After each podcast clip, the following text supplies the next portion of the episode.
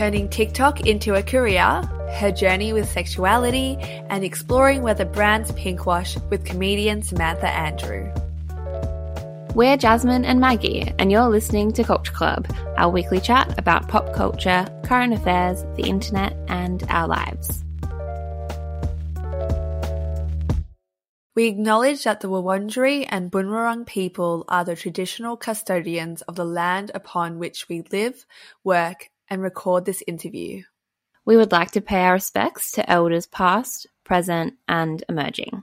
Always was, always will be Aboriginal land. Today we're speaking with the hilarious and super talented Samantha Andrew. If you've been on TikTok over the past year, you've probably seen her comedy sketches where she creates up personas for classic Australian brands or reminisces on what it was like to shop at a mall in the mid 2000s as a 12 year old. With over 150,000 TikTok followers and a wealth of experience performing on stages across Australia, Sam is now heading to the bright lights of the Melbourne Comedy Festival in 2021 with her show No Hat, No Play, The Cabaret with creative partner Mel O'Brien.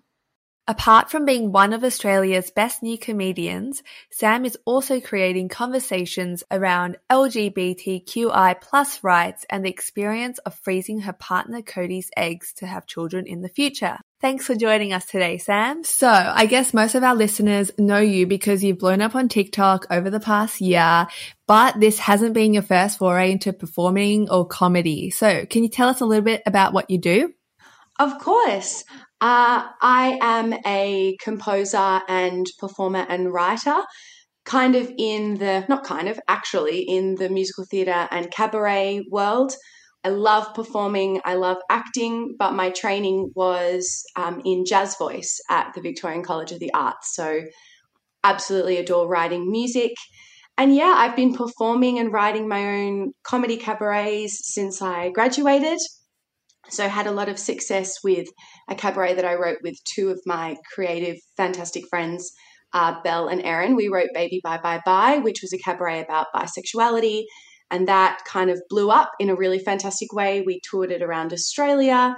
Um, we won a whole bunch of awards. Uh, that was the um, cabaret that won me a green room, which was truly a highlight of my life. I may have mm. peaked too soon, but yeah, that's the kind of thing that I do. And then on the side, I really like writing children's music, which is a random little extra bit about me. And yeah, that's me. Tell us about the children's music. Oh, it's, I've probably built it up to be, it's, I just really like writing songs for kids. So I write them both in an educational sense and sell them to companies for teaching in classroom, uh, classroom music. And then I also have worked in the past writing with some kind of children's performers and writing silly songs. So there's the songs that exist and are more about like music education. And then there are the stupid songs about like using an invisible pen and farting on your friend and making sandwiches out of disgusting ingredients. So there's the two kind of worlds. But that's not a huge part of my life. That's just a little side project. Mm-hmm. Yeah. So I first saw your video about Diva and Jay Jays and all those like Aussie shops we used to go to when we were 12. Obviously that's really resonated with audiences, which is so funny. But why do you think that is? Why is the nostalgia resonating so much? Yeah, well, first of all, hats off to you, Jazz, because you've been there since the OG first viral video.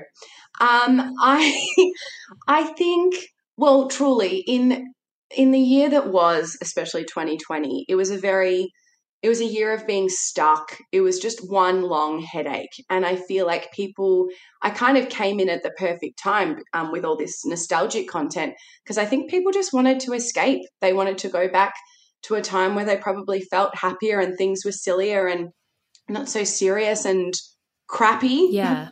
to put it frankly. so I think the nostalgia side really worked well in the environment of 2020.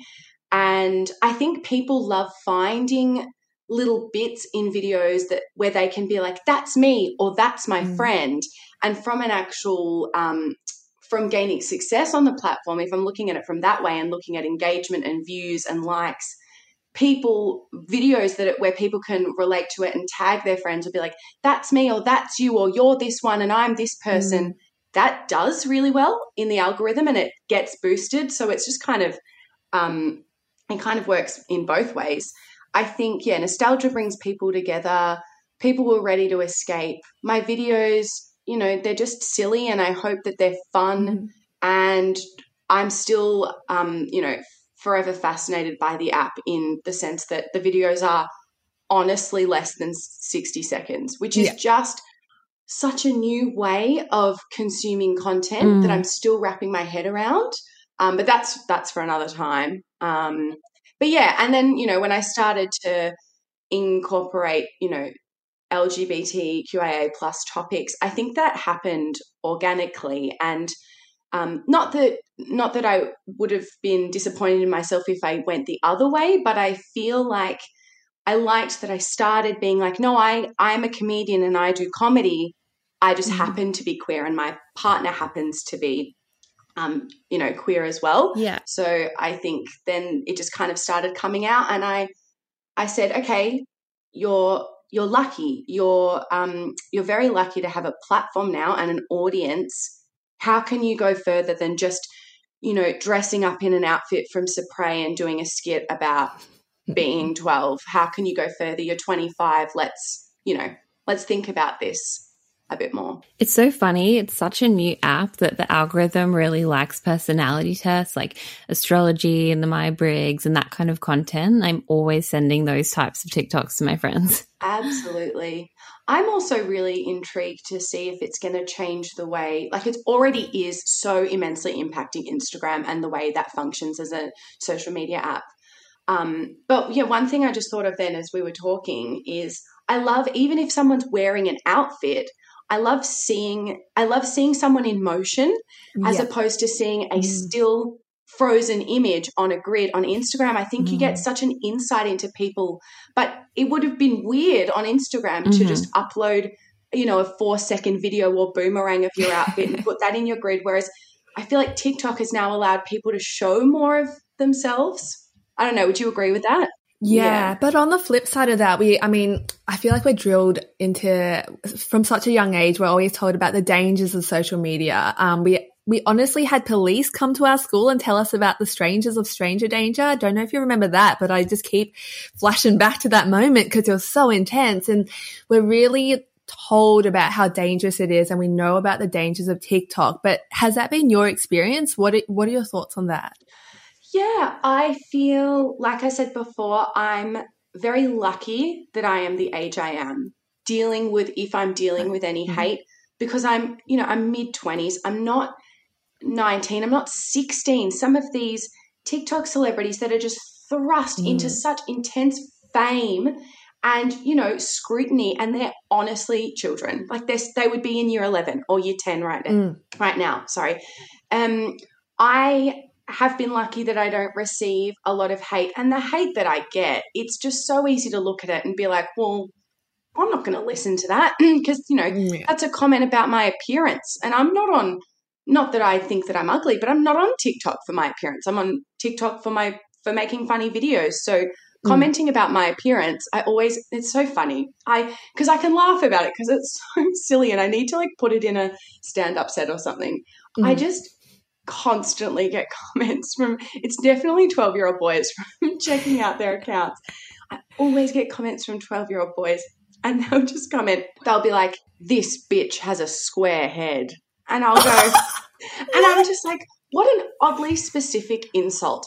Yes, for the listeners that haven't seen m- me, I have a bit of a square jawline, but it's just so funny that that's the thing. um, that's the thing they comment. But I, of course, you know, from being a bit older, I'm also, it's important to me to stand up for other creators when I feel like they're being mm. unfairly, um, you know, victimized or bullied because it's, you know, you got to band together. And um, yeah, I think as well, the verified tick, not that I think it's the best thing in the world or the be all and end all, but I think if someone sees someone with a verified tick standing up for someone, maybe it gives it a little bit mm. more legitimacy. Yeah, exactly. I don't know. Not that I think the tick, yeah, I don't want to sound like I've got the tick. So what I have to say is I'm very important. While we're still on the topic of this app, could you tell us some of your tips and tricks for writing TikToks and getting seen? Yeah. I think it's that frustrating advice where you're like, no, I want it to be easier than that. But I think don't just don't do things that everyone's doing. Don't do mm-hmm. the exact same. Don't, you know, if you're going to post a, a viral dance or you're going to, you know, do a viral trend, do your own spin on it because then you'll find an audience. Because obviously, there's already an audience for people that are doing A. Don't do A, try and do B or a hybrid of A, B. Mm-hmm. What a bloody weird way of saying it. What a rambly reason. yeah. But yeah, I just think try and do try and do something new and if the following doesn't come straight away um, i read a great thing the other day and let's see if i can remember it it was um, your success uh, not specific to TikTok, but your success is how you show up for, you know, the small amount of followers you have mm. at the mm. start, and then you'll gain success. That's absolutely not the quote. I've just reworded it. But it's really true. I think people can get quite, um, they expect a bit too much when they've got no following and they're like, why aren't the followers coming? And it's like, put out content that you've worked really hard on and you know, hopefully an audience will come. I think as well, it's easy to get, um, because TikTok is so broad in the videos that do well, there's the really kind of messy, fun, organic, quick chat to cameras that are then just uploaded without a second thought and they can blow up because they're so authentic and funny. And oh my gosh, we just caught you, you know, chatting about this topic and it's in the TikTok vortex and it's hilarious. But then I also think there's people, and um, I like to say that I fit more into this category um, I work really hard on the videos that I make. I spend sometimes an hour writing a script and then an hour filming. That's two hours of my day, plus, you know, putting on costumes and everything for a, usually a 45 to 60 second video. Sometimes it does take time. And I think last year I was just lucky because we were in a pandemic and I had time. But um, yeah, I I don't know. I've gone on a huge tangent. But I feel like TikTok can sometimes give across give off the vibe that you you don't have to work super hard and you just have to film something really quickly and upload it and it'll either go viral or it won't. You can be you can have a method and you can be quite calculated in the way you do it. Um, and just to switch gears a bit, actually on our podcast, Jasmine and I had a heart to heart the other week, um, where we did open up our, about our own journeys of sexuality. And, you know, we were talking about exploring that we probably aren't straight and we had a chat about bisexuality. Um, you've been very open about your own sexuality online. Do you mind telling us about your journey? Yeah, of course. So I came out uh, as bisexual, I think, in 2013 in high school. And um, for people that don't know, Maggie and I, we actually went to the same high school, um, a few years apart. But I wanted to speak about this because I thought it was important. Back in 2013, it, things were really quite different. A, not a lot of people were out. Um, and I was really grateful for the school that we went to there's a brilliant teacher. Um, you're mm. probably going to nod as soon as I say it, Maggie. Yeah, Jason you, you, yeah. yeah. Before you even said his name, I was like, yeah, exactly. Who was just um, he is a queer man himself, and you know he started an LGBTQIA plus like anti homophobia collective where people would just meet at lunchtime and eat pizza and have a safe space. And even in 2013, I look back, that's bloody awesome that he mm. did that and it just made me feel like you know even from just every now and again popping into that room i knew that there was a safe space for me to come out at school. I did. Um, and then i exclusively dated women for seven years and was very convinced that i was a lesbian. Um, it's very in my personality which is not a good thing to be all or nothing in this mm. scenario. It's not a good thing because i was like no you have well you're a lesbian. Pick so, so you're a lesbian. And I think that was just so silly that I did that to myself. And because I was exclusively dating women and, you know, only seeing women, I very much thought that I was no, I'm I'm only attracted to women and I'm gay or I'm I'm a lesbian. And then, you know, it took me um, meeting my now partner Cody, who is a trans man. I had a real like I had, had to step back and be like, oh my goodness, no, you were you are so obviously attracted to just to more than women. Like that's mm. just the truth of it. And you know, it I've we speak about it often, Cody and I. It was really important for me to kind of take a step back and really, you know, analyze and self-reflect because I said to myself, if you see Cody as any in any way as a, you know, a, a butch lesbian, you can't do this. That's not fair because, you know, Cody is male and it's it's not fair on him, it's not fair on you, it's not fair on the queer community. So yeah, I kind of did um, a bit of a 360 and I, I I kind of just used the term queer because I'm just attracted to mm. who I'm attracted to and I've spoken to Cody about this and I don't think it's bad to admit that I am more attracted to women than men. That's just the truth. And, and bisexuality and queerness is definitely a spectrum and you can mm. move on the spectrum. I, yeah, I don't know about um, both of you, but I, I did feel nervous for a while, even admitting that I was more attracted to women. I was like, you can't say that. That's really like harmful. Mm. But I, I don't think it is. Everyone's sexuality is is their own, and I'm I'm not trying to be hurtful. It's just the truth. I'm more attracted to women than men, but I'm so in love with and attracted mm. to Cody, and I have been attracted to men and and dated men in the past. Yeah, that's kind of me. that's so lovely to hear, and it is so refreshing as you know people figuring themselves out to hear that and just know that there's always room for growth. There's always a gray area. You're not locked into a label. I think that's what we really grappled with, and that like having to define ourselves was really quite I don't know, scary. So yeah, that was, that's, that's really reassuring to hear as well. Mm. Yeah, so I like men more than women. And this is something that Maggie and I spoke about a few weeks ago, which was that like internalized biphobia. Have you grappled with that yourself?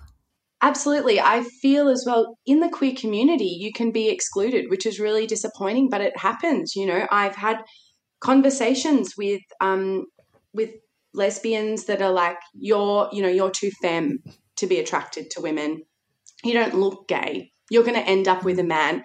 And it's bloody frustrating because well technically i have ended up with a man but that's got nothing to do with it. But those things mm. that you hear in those early you know stages of exploring and discovering your queerness they burn in your brain and they stick with you. And i know that i shouldn't be thinking that but i i can't help it. And yeah it's it's real it's that whole you know it's the catch 22 of you know too um too gay to be straight and too straight to be gay. And i just feel yeah i feel like being bi it's so okay to be more attracted to one gender. There's just nothing nothing wrong with admitting that. And you could go your entire life and have never even kissed a woman and still be queer.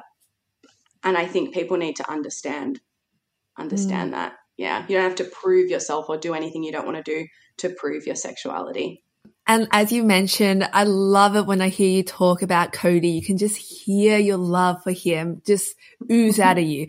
And we're a sucker for a good love story. So can you please tell us about um, like how you met and all that jazz? Of course. So I had just gotten back from touring Baby Bye Bye Bye at Adelaide. No. Yes, Adelaide Fringe. Um, and I hadn't been out on out on the town, if you will, because I'd been on tour for a while. So I went out to ye old faithful. Thir- I shouldn't be laughing.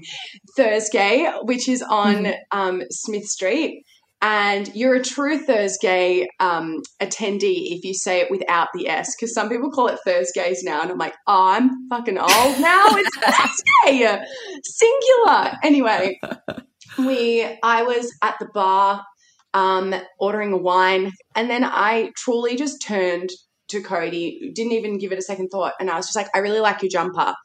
And I love mm-hmm. complimenting people on, you know, everything. So I'm just, love your jumper. And he's like, oh, thanks so much. And then all of a sudden, as it happens, it was like, and then we were just in a corner just chatting about star signs and Myers Briggs and all those things. I'm like, read me for filth. I'm obsessed with this.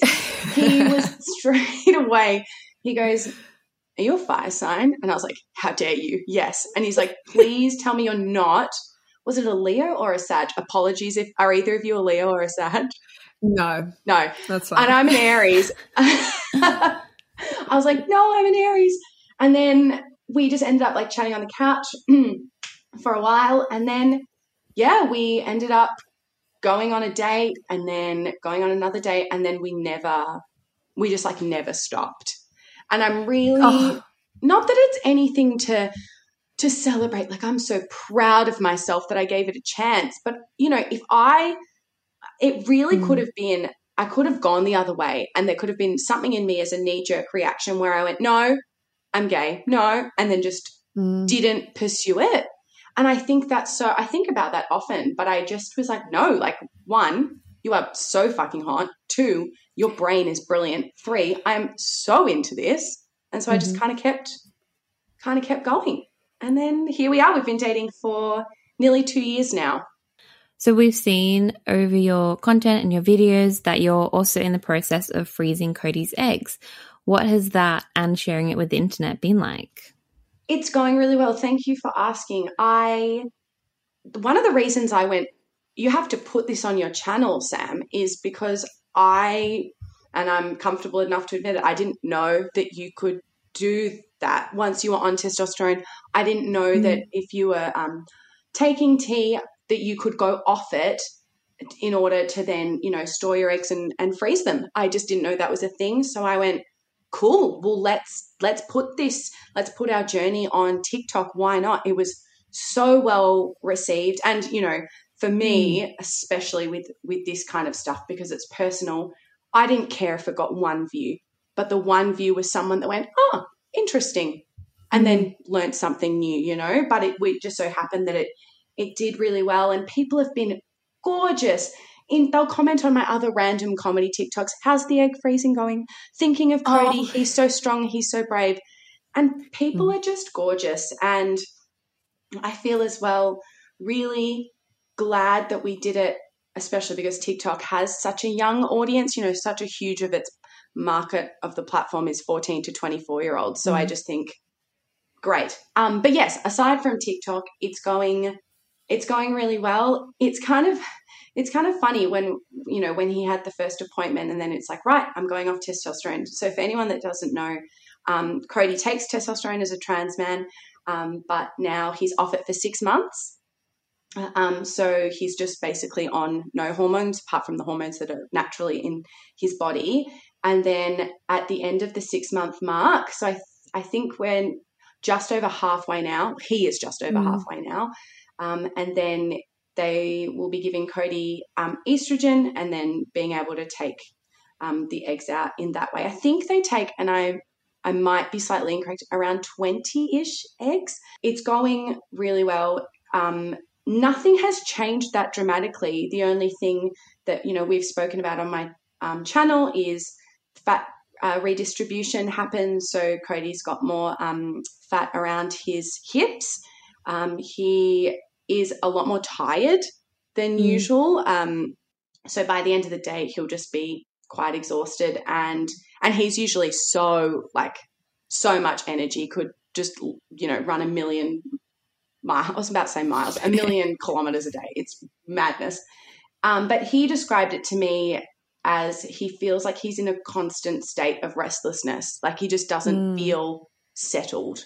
He feels like he's like floating in a way. Um, but yeah, we we check in, and it's really important to to check in with him and just ask how he's going. And and you know the everyone at Melbourne IVF has been has been really lovely, but we're also using it as you know. Um, Cody has felt in times like I don't want to speak for him, but he's told me he's felt in times like a bit of a lab rat in a lot of medical mm. situations. Mm. And I think sometimes, you know, when we're having the check ins with these nurses and they're asking how we're going, it's very easy to be like, yeah, it's going okay blah, blah, blah, paperwork, paperwork, logistics, mm. logistics. But, you know, I was really proud of him the other day. He just, there was just a kind of a lull in the conversation and he's like well i'm experiencing this and um, mm. my fat around my you know hips feels like this and i feel tired and he just used it as a real opportunity to educate the nurses yeah. as well which i think is so you know gorgeous and lovely and very in his nature but yes long story short it's all it's all going well. And he said to me, he's like, I don't want to freak you out. We're not having a baby like next year. I'm like, no, this is just what you, it's just what you have to do. Like mm. you, hmm. you want to have a kid that's biologically yours. You got to do it now. And that's, and that's okay. Just randomly, I've thought of it off the top of my head. There's a brilliant documentary that Cody and I saw as part of a queer film festival last year or the year before, um, and it's called Seahorse. And it follows a trans man's um, journey um, through having a child. And it's absolutely mm. brilliant. And if you're wanting something to watch that'll make you cry and make you learn so much in the hour to hour and a half that it is, I would just highly recommend it. It opened my eyes in a really profound way. Yeah, that sounds super interesting. Um, we'll put a link to that in the show notes if anyone is interested in watching that one as well. Um, I also want to ask you about pink washing. So um, I've loved that I've been able to see you and also Cody partner with a lot of big brands. I even saw recently, I think you did a volley campaign. Um, yeah. How do you feel about brands engaging with political issues and LGBTQ plus rights. Have you ever felt it's performative? Yes, I think some brands are are definitely performative, and I think it's it's all about a learning process for these brands. So sometimes you don't you don't know or don't realize that they are being performative until you say yes to the brief or until right. you're there or until you see the finished product. So I think, yeah, the the journey from from the brief that you get um, to the finished product can be quite messy, and you know the brief mm. might be mm. really wholesome and or it might be really vague, and you're just not sure what they want, and then you'll see the finished product, and it won't be what you thought it was going to be. Uh, mm. I think the biggest thing, and I'm just such an, I just pay people. It's really yeah. important to pay queer voices. I don't think that brands should be able to profit off people's trauma. I just don't think mm. that's fair. Uh, I think a brand that constantly checks in with you is really important, that mm. hires or has someone on their team that is queer or a queer consultant. And so they know and use the right language with you and don't make it a space where you're having to educate them. You're not there to educate them. You're there mm. as quote unquote, you know, the talent or or for whatever reason that they want you. I just, yeah, I am a really big pay people, pay people, pay people, pay people. Um, and yeah, if you really value queer people's input, then pay us. And I, yeah. I also think you know some brands may come to me and, or they'll come through my agency and be like, we're really interested in working with Sam for blah X, Y, and Z. And then my agent will be like, brilliant. And then I'll you know get to be to doing the campaign, and they'll go, could could we get Cody involved? And I'm like, wait a minute. One, you're going to pay him the exact same that you're going to pay mm. me. And second of all, if I I could be wrong, but I'm assuming you knew this all along that you wanted Cody involved. Just be transparent and say it. Or I am also I've spoken to Cody about this. If you just want Cody for a campaign, just ask him. Go through my mm. agency and and ask for him that is absolutely fine. I feel like as well, um, there haven't been a lot, but there's just been a few moments with with briefs that have fallen through where it's been quite obvious that they're not actually interested in me. They're interested in Cody, but they just go about it in a really weird way. And I'm like, you you can just say if you want Cody, like I support his individual career as well. I'm not like wear a package deal. Um, but yeah, that's a big one. And you know, mm. especially with with Mardi Gras coming up and all of those things, it's it's easy to see who um, what brands are being performative and what brands actually really care. There've been brands that I've worked with that you can see on my channel that have been brilliant, but there's just mm. been others that are yeah. And obviously freezing your eggs is quite expensive. So for brands to make money off your story like that is just so rude. Exactly. Exactly. What I've learned in from you know because i i really did last year i had a complete career shift like now my income is through tiktok which is just bizarre and crazy and never thought that 14 year old girls would be the reason that i make money but they are them commenting first on my video which boosts in the algorithm is me part of me getting paid but um I, what i learned in 2020 is brands have money and yeah. they just do like i'm sorry you know, and not that I've worked with this brand and this is not, um, I'm just using them as a random example. If you're Nike, you've got money. You mm-hmm. can just pay people, you know? Um, yeah. that's where I'm at. Love you, Nike, though. No, no personal vendetta against Nike. Never worked with them. I think all the points that you brought up was so important, so valid. But how would you kind of recommend, like us as the audience, us looking at this content where it's kind of hard to figure out if someone's doing things properly, if it's by the books, is there a way that we can kind of suss it out? Like, do you have pink washing goggles that you put on? Um, God, it's hard. I think if I think if the brand, this is something just comes to mind. I don't know, take with it what you will. I think if the brand has queer faces that are part of the campaign and queer like quotes that you can tell haven't been like weirdly edited, like it's a chunky enough quote to really be them and not mm. do you know what i mean as opposed to mm. just taking like a really small bit that someone said and then pasting it with something else that someone said and then mm. tying that to the brand's message but if you're seeing actual stories from queer people i think yes if it's just a rainbow splattered on a billboard with nothing else and it's just you know i'm just going to make up a because my ring lights in front of me here at ring lights express we love love and then it's just a rainbow you're like but but but how and why mm-hmm. and and where's the proof? Yeah, I don't know. I don't know. Do you have any suggestions? I feel like it's hard. It's really hard to know. Mm-hmm. Yeah. I mean, yeah, we totally put you on the spot right there. And I feel like one good thing about social media is that you do have access to like contact a brand directly through like DMs and whatnot. I think it's very hard to be like, who's in your team? Are they queer? Like demanding answers. So there's also that kind of like privacy issue. But I think, yeah, yeah, bloody hell, it is hard. and I think as well, it's really important if a brand is going to be, um, you know, using a certain amount of people for their campaign. I think it's really important for them to look at the lineup of people that they have and go, okay, are we are we representing you know, a really nice broad range mm. of people here? Do we have people of color? Do we have people that are disabled? Do we have uh, people that are mature? Do we have, you know, younger kids? Like, let's actually think about this and let's not make every single person in our campaign like a cis white mm. gay man. Mm-hmm. You've just announced your Melbourne Comedy Festival show, No Hat, No Play, The Cabaret. Can you tell us more about that and what else 2021 will hold for you? Of course. So as soon as you said the show name, I like I have a huge grin on my face for everyone listening at home. I'm so freaking proud of this show. So myself and my creative partner Mel O'Brien, we have been working on this show and we came up with the concept during lockdown. It's got nothing to do with the pandemic, so don't stress. It's not a cabaret about COVID. um, it's basically a one hour jam, we call it a jam packed, glad wrapped um, cabaret, all about life in public Aussie primary school in like the early 2000s.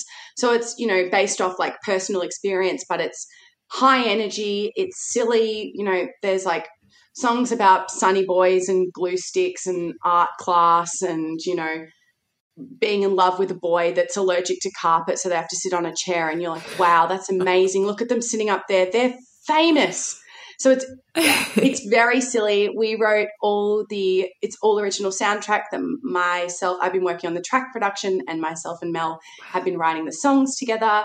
Mel's producing it. We're truly like a two woman team. It's yeah, very very proud of it. It's we're playing at oh my gosh, Sam. Okay, I'm just gonna get up my dates of, of this show. Me just going into like a passionate ramble and then being like, couldn't tell you when it's on. Um, so we're at the Toff in Town. We're at the mm. Toff in Town, which is just a few um, levels below Rooftop Bar. Before you're like, I don't know that. Yes, you do. If you know Rooftop Bar, and we are mm-hmm. performing from the 6th to the 18th of April at the Toff in Town. And just follow my Instagram, and you'll be seeing more.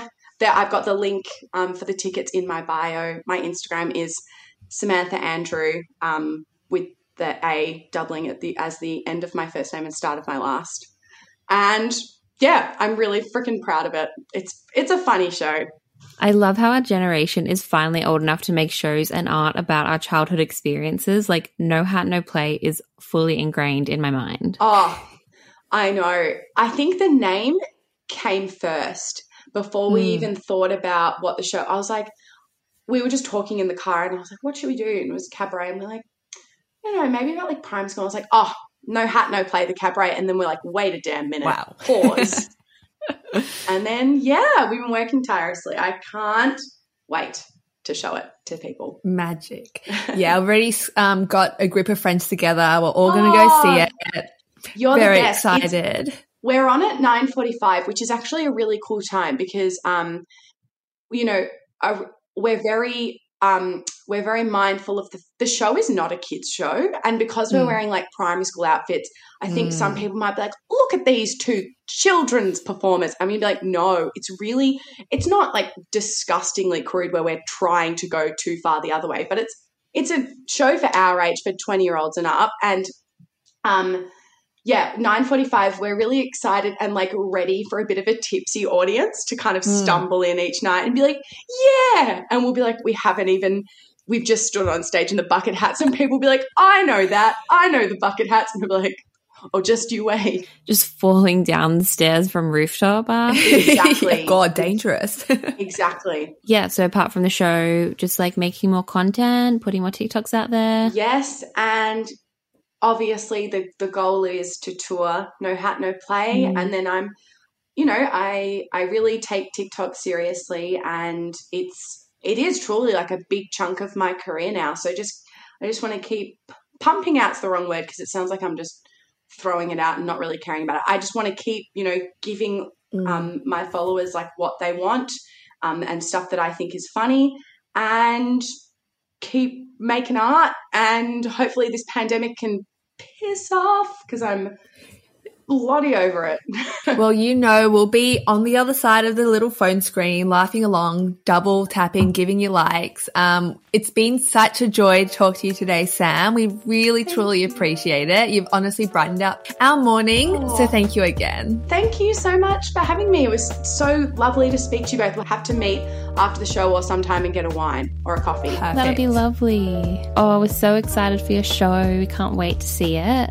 Thanks so much for coming on the show and chatting with us. It's been so much fun. Beautiful. Thank you so much. Bye. Bye.